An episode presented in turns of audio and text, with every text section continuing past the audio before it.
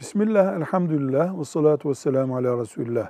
Susma, konuşmama şeklinde bir ibadet var mıdır deniyor. İbadeti Allah belirler, peygamberi belirler. İnsanlar bir ibadet çeşidi belirleyemezler. Susmak şeklinde de bir ibadet yoktur. Ancak Müslüman haram konuşulan bir yerde o konuşmaya katılmayıp susarsa ve bunu da Allah rızası için yaparsa ibadet gibi bir iş yapmış olur, sevap kazanır.